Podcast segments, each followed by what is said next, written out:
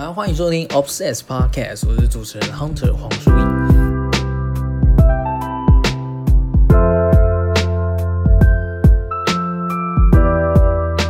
Obsess 是我最近在整理跟上架的一个收藏网站，那里面收录了很多我一直以来的模型收藏、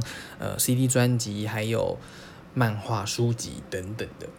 那当初会录这个 podcast 呢，我已经讲到烂掉，最主要就是希望呢可以跟大家分享一下我跟这些模型收藏的故事。那再一部分就是因为上架速度真的没有那么快，所以呢，但是有很多的故事想要先行的跟大家分享，所以用 podcast 的方式录制，可以很快的传达给大家。那我们很快的呢，已经来到了第五集了，我真的是快马加鞭的，在不到一个礼拜内就录了5集，所以其实真的是蛮拼的哦。然后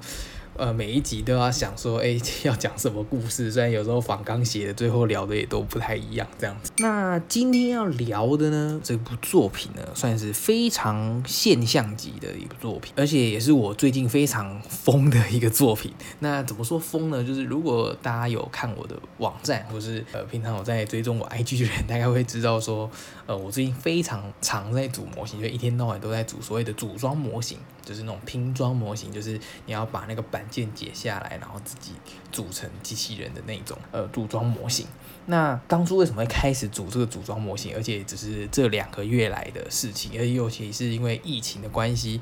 组模型算是疫情的良物啊，就是因为你没有什么事在家，你就是可以一直组模型，有多了很多时间这样子。对，那到底是什么样的作品让我开始接触模型呢？那就是新世纪 Evangelion 新世纪福音战士。那《新世纪福音战士》其实是一部非常有名而且现象级的一部作品。那因为最近都在组模型，所以又开始重新回去看《新世纪福音战士》，那我们都简称它为 EVA。 那所以其实我接触 EVA 也不是这2个月的事情了。其实我早在大概大2那个时候的时候，其实就有接触《新世纪福音战士》的所有目前有的作品。那时候其实就非常的喜欢，但是就会有一个很多新手看 EVA 的通病，就是看不懂。应该说 EVA 呢，在 EVA 界大家都怎么说 EVA 呢，就是当你看不懂的时候，那就是那你才是真的有看懂 EVA， 因为 EVA 本来就是要让人家看不懂的，这是这部动画非常有趣而且非常有话题性的地方。那其实当初会想看 EVA， 其实最主要是因为那时候刚好大2的时候，就像刚刚前面的时候聊到我喜欢星际大战，就是开始接触这种科幻的作品的时候，就会觉得说那是不是也可以来接触所谓的机器人动画、机战动画。然后就想说那个福音战士非常有名，不如就先从福音战士开始看好了。就一看才发现，哇， EVA 根本就不是机器人，而且它有很大的篇幅也根本就不是在讲机器人，也不是在讲那个 EVA 这个东西。为什么会这么有现象级，又这么有众多的粉丝？它是1995年的作品，到现在其实已经25年左右了，但是它在动画史上还是一直处在一个屹立不摇的地位。而且甚至是最近大家很火的，已经漫画刚完结不久的《进击的巨人》呢，当初都一直在谈说，进击的巨人会不会是一个可以扳倒 EVA 神杯的一部作品呢？那结果结局事实证明好像还是不行，是真的还是有一个落差，因为 EVA 的那种话题讨论度跟它的深度太特别了。因为 EVA 其实在探讨的是人与人之间的隔阂、人的寂寞、人的内心的需要跟反抗。然后对于我们这个念心理系的来说，完全就是一个非常有兴趣的话题。虽然说我身边的朋友，我其实推坑蛮多身边的朋友去看 EVA， 那我们偶尔也会稍微谈论一下说它里面到底在演什么。因为虽然说在谈的是人的内心寂寞，然后里面又牵涉到机器人，但是在机器人之余又在讲到了很多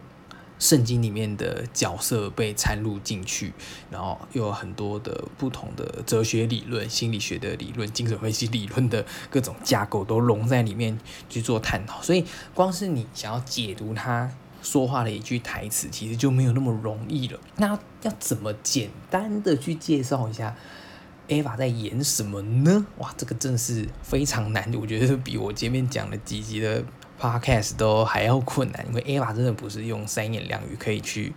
解释的东西，但是简单来讲呢，就是一个15岁的少年呢，他被迫驾驶福音战士去迎击类似外星生物，但是不是外星，其实是属于地球本土生物的，被称为使徒的生物。那他必须，因为使徒会来攻击人类，应该说他不会来攻击人类，但是他有一个目标，他正在往前，但是我们人类必须阻止他，以免他破坏这个城市这样子。那其实整个 EVA 的主体就是一个少年驾着 EVA 击败使徒的故事。可是这是问题就来啦，使徒是什么？那 EVA 又是什么？那使徒为什么要攻击人类？使徒为什么要一直来？为什么是那使徒又有几只？那人为什么又要驾驶 EVA 来解决这样子的生物？到底为什么？我觉得这个故事以这样子为基体当做架构，因为第一集其实就在讲我刚刚说的少年驾驶的 EVA 击败使徒这件事情。那但接下来总共动画有26集，就是围绕着这样子的议题开始展开了，就是使徒会一只一只接着来，然后呢驾驶 EVA 去攻击，但是中间就开始揭露了到底使徒在探求什么，那人又为什么要驾驶 EVA， 少年为什么要驾驶 EVA。 那除了我们男主角定真是这位少年不知为什么的驾驶 EVA， 那还有其他2位驾驶员林波林跟明日香，那这2位呢也是动漫史上角色设计的经典。那明日香是属于傲娇的类型，那大家应该算是不太陌生，就是这种傲娇，就是有时候脾气很凶，但是非常热情，但是讲话又言不由衷的这种女性。那林波林则是另外一种非常特别的类型，更是刷新了当时动画史的一个3观，就是所谓的3-5的角色，五口角色，就是他冷冰冰的，对什么事情都没有兴趣，然后回复你说话，回复你就是好，好，我知道了，然后什么平常都不讲话，他连跟你说谢谢请对不起都不会说的这样的冷冰冰的角色，但是在当时却造成了非常大的轰动。那所以那时候就会很多所谓的香党跟林党，就是林波林党还是明日香党。那讲到这里听起来超肥宅的，但是我自己其实是林波林党。Anyway， 但是呢，因为创造出了定真寺，然后创造了林波林跟明日香这些少年驾驶员的这些角色，那又会出现了一个新的问题，那为什么只有少年可以驾驶福音战士呢？那这一集其实没有要讲那么多关于里面的设定的这件事情啊，这个东西可以大家自己去品尝故事后呢，我们可以来做一个更深的讨论。其实 EVA 是一个非常可以做 podcast 节目的一个主题，里面有太多的东西可以介绍了，因为里面甚至还有牵涉到圣经里面提到的亚当跟圣经没有提到的莉莉丝，那这2个作为万物的起源，在里面是一个非常重要的角色。那 EVA 甚至是从亚当跟莉莉丝而来的。那我想讲，其实里面的一个很重要的一个计划，也是整个故事最大主轴的核心，其实是所谓的人类补完计划。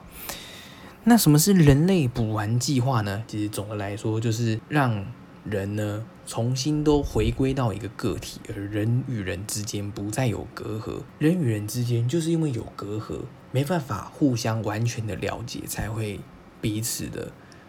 伤害而矛盾而且冲突。那人类补完计划的目的就是为了让大家突破所谓人与人之间的心之壁，那在里面呢更被称为 AT 立场 AT field。那人就是跟人之间有心之壁，而没办法互相了解，而造成了很多的苦难、嫉妒，甚至造成了战争。那这也是为什么人类补完计划最大的目的，就是希望一切归于和平，然后成为一个新生命的诞生。那还是讲一下里面设定好了，就是所谓的亚当，我们都知道他是第一个人类，但是其实莉莉丝呢，也是属于第一个被创造出来的女性，而且我们人类都是莉莉丝的孩子，我们是莉莉丝分化出来的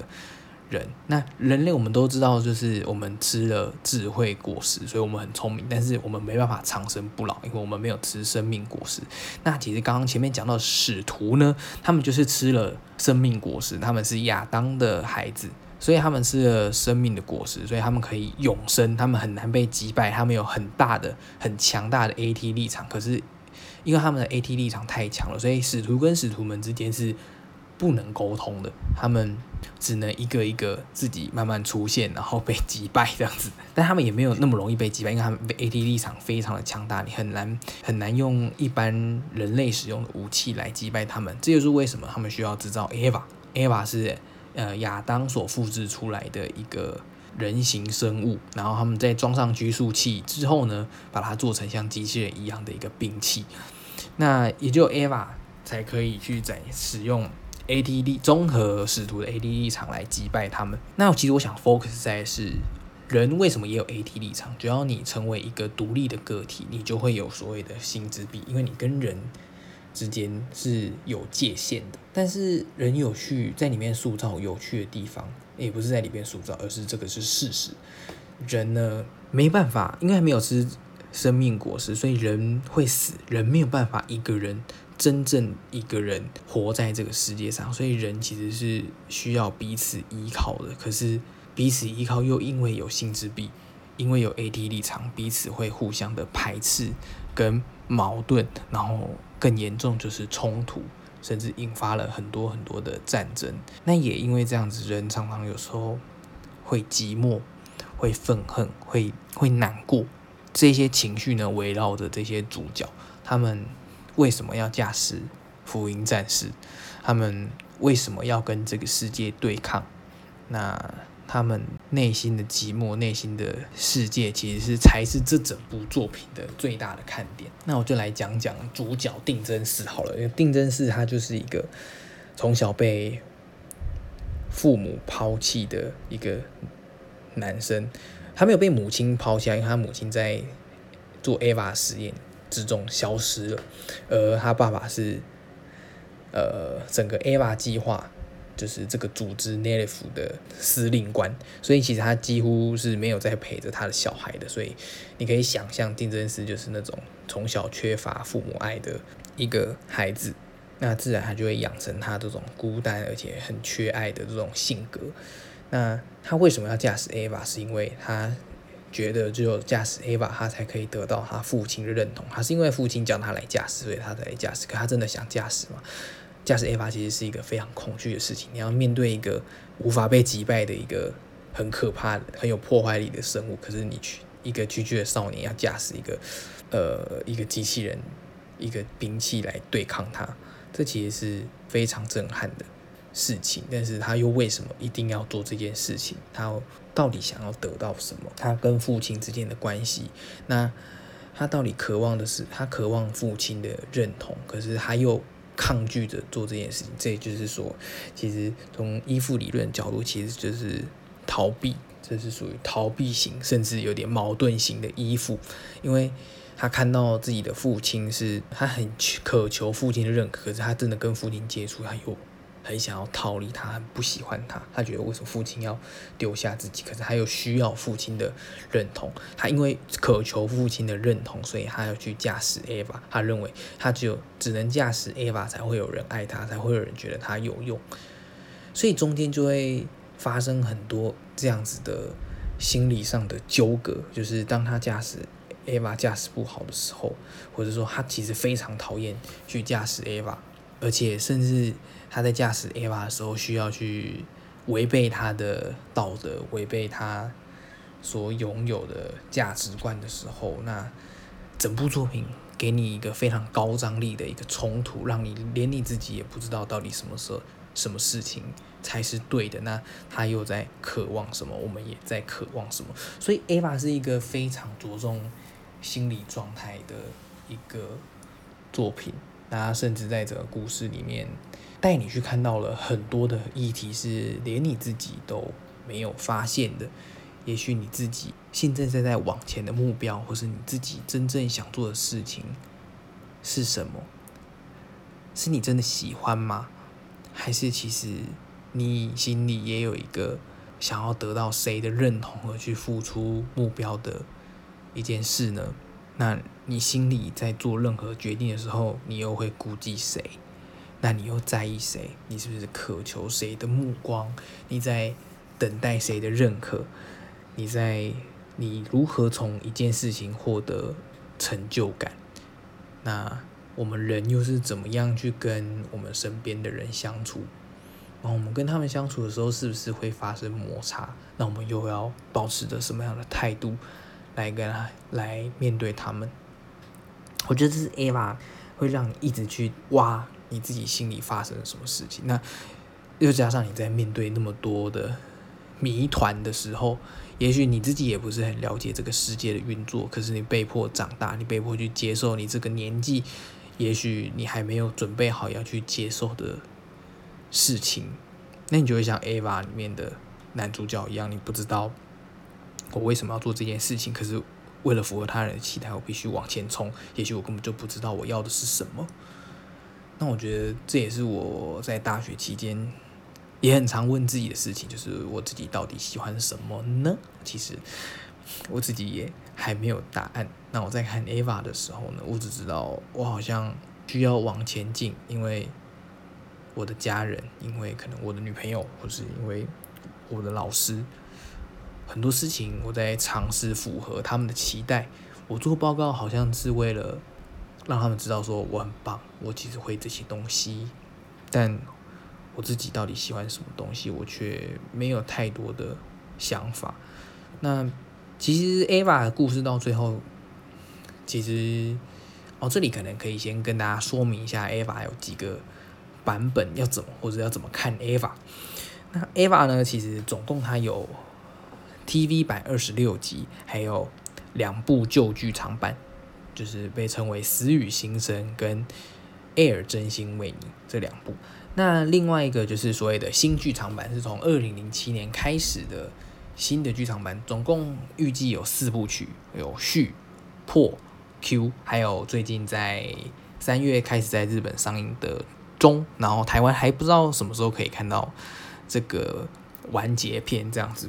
那先来讲那个 TV 版1到26集好了，原则上 TV 版1到26集是一个版本，那25到26集，因为当时因为经费不足的关系呢，所以他整个故事用了意识流的方式作为结尾，所以其实后面发生了很多的事情，但是他只演出了主角跟很多人内心里面的意识的思考这样子，也就是2526，也就是所谓人类补完计划最终执行的那个阶段。那在当人类真的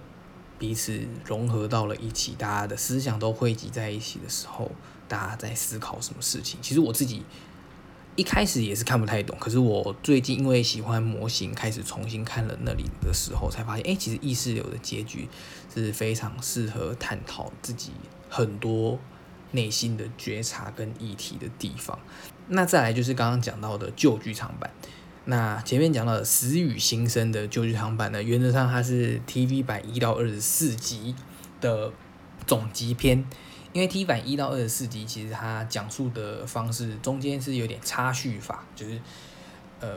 它的时间线从2015年的开始呢，那中间会一直补一些2015年之前的过去的历史发生了什么事情。对，那死与新生的方式是从完全按照时间历史，从2000年第2次冲击开始演到最后，然后中间还用了一些非常有巧思的方式去穿插各个角色的故事线，然后甚至用弦乐章的方式呢来帮他们拼凑在一起。那Air 真心为你呢，才是真正剧场版我们所认为的完结篇。那它的时间线就是在于2526话的人类补完计划开始实行的这整个阶段。对，那其实这个2526话非常的高能，非常的好看，就是你看见了这个它整个作画还有整个故事的叙述非常的高涨，然后非常的会戳进你的心里面，你在好奇你是不是也跟着他们进行了一场补完呢？那最后他们的决定又是什么？主角跟大家真的想要让这个世界的人们都回归一起到同样的一个意识里面，不再有你我之分吗？这真的是大家想要的世界吗？我想把这问题就是留给正在听的观众们。那有看过 EVA 的人，大家就会知道答案。最后他们选他的主角的选择是什么？可是我想问的是，如果是你呢？也许你也是一个正在经历人际苦痛，你自己生存在这个世界上也觉得非常的辛苦，你觉得人跟人之间的相处跟交流为什么这么的累，这么的遍体鳞伤？那你是不是也会想让全世界的人类呢？如果我可以跟他完全没有隔阂的交流，完全没有隔阂的沟通，是不是很棒呢？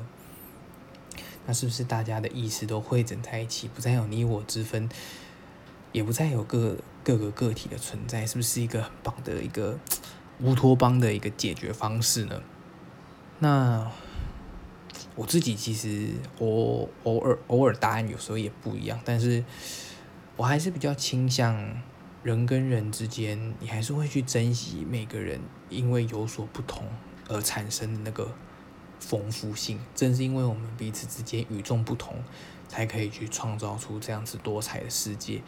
而你的生命才会再重新的赋予这样子多样的意义。那一个人的多样意义到好几个人就是好几百样的意义，那也就是人类这个世界所促成了这样子的文化，这样子的生活氛围。我觉得这是其实是一件很美丽的事情。对，那当然这个背后有很多你可能自己的伤痕，你跟人相处的冲突，就连尤其是最亲近的人。那里面有强调一个叫做刺猬理论，就是刺猬彼此会想要彼此取暖，可是身上的刺又会刺到对方，所以当你越靠近对方，你越亲近的人反而被伤得更多，可是彼此又很需要着彼此。那其实这就是人现在的状况，我们都需要彼此才能活下去，可是我们又都是独立的个体，没有办法真正的了解。那我觉得这是 EVA 留给大家很多深远的思考，就是它比起前面几个作品，就是很有正向、很有建设性的帮你思考，或是融到我自己生命的价值观的时候， EVA 是一个更深层一直持续在思考，而且其实是一个没有答案的东西。你可能因为生命的不同阶段，你会去改变你的答案。那就像我说的 ，EVA 其实是没有人看懂的东西，可是就是因为不懂，你才要去了解，你才想要去了解 EVA 到底在说什么。那你自己心中的 EVA 又在哪里？那你心目中的人类补完计划又是什么？因为其实我觉得每个人最终在期待的其实是属于你个人的补完，也许不是全人类的补完，但是你个人的补完，你到底有什么需求？你到底在缺乏什么？为什么你这么需要别人的认同，需要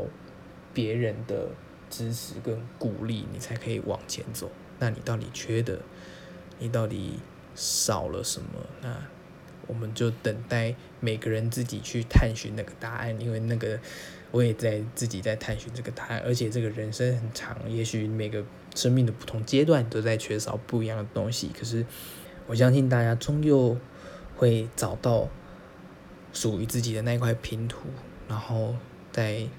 生命的每个阶段呢，迎来属于自己的补完，然后你就可以晋升到下一个阶段，然后再来全新的成长，全新的认识，也许又会有全新的挫折，全新的挑战，可是我想这就是生而为人，生存在这个世界上最特别的地方。而当你去找到属于你的 EVA 的时候，我们就会有全新的力量，可以再去迎战不管是从哪里而来的很可怕的仕途。但我觉得这个世界就是这样子持续的战斗，所以非常推荐那个《新世纪福音战士》这部作品给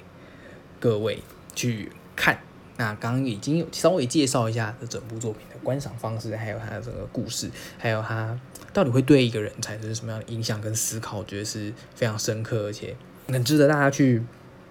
非常值得大家去看的一个作品。那如果想要知道关于的是 EVA 的模型的话呢，非常欢迎去上我的网站去看我的模型收藏。那这部分呢，之后应该也会开始上架一些是我在做模型的时候的一些教学，甚至也许哪一天也可以再录 podcast 来专门来聊说，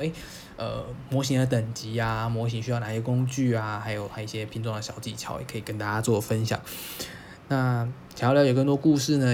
或是 EVA 的故事呢，也可以在 Podcast 留言让我知道。也许我刚刚有说的就是 EVA 绝对是一个可以做好几集的一个主题，对，就是绝对是一个可以做好几集的主题。那如果还想要了解其他的主题呢，也都可以上我的网站，或是有想要听什么样特别的主题，也可以跟我说。那我们这一期的节目就到这边啦，那我是Hunter黄书义，那我们下一次见。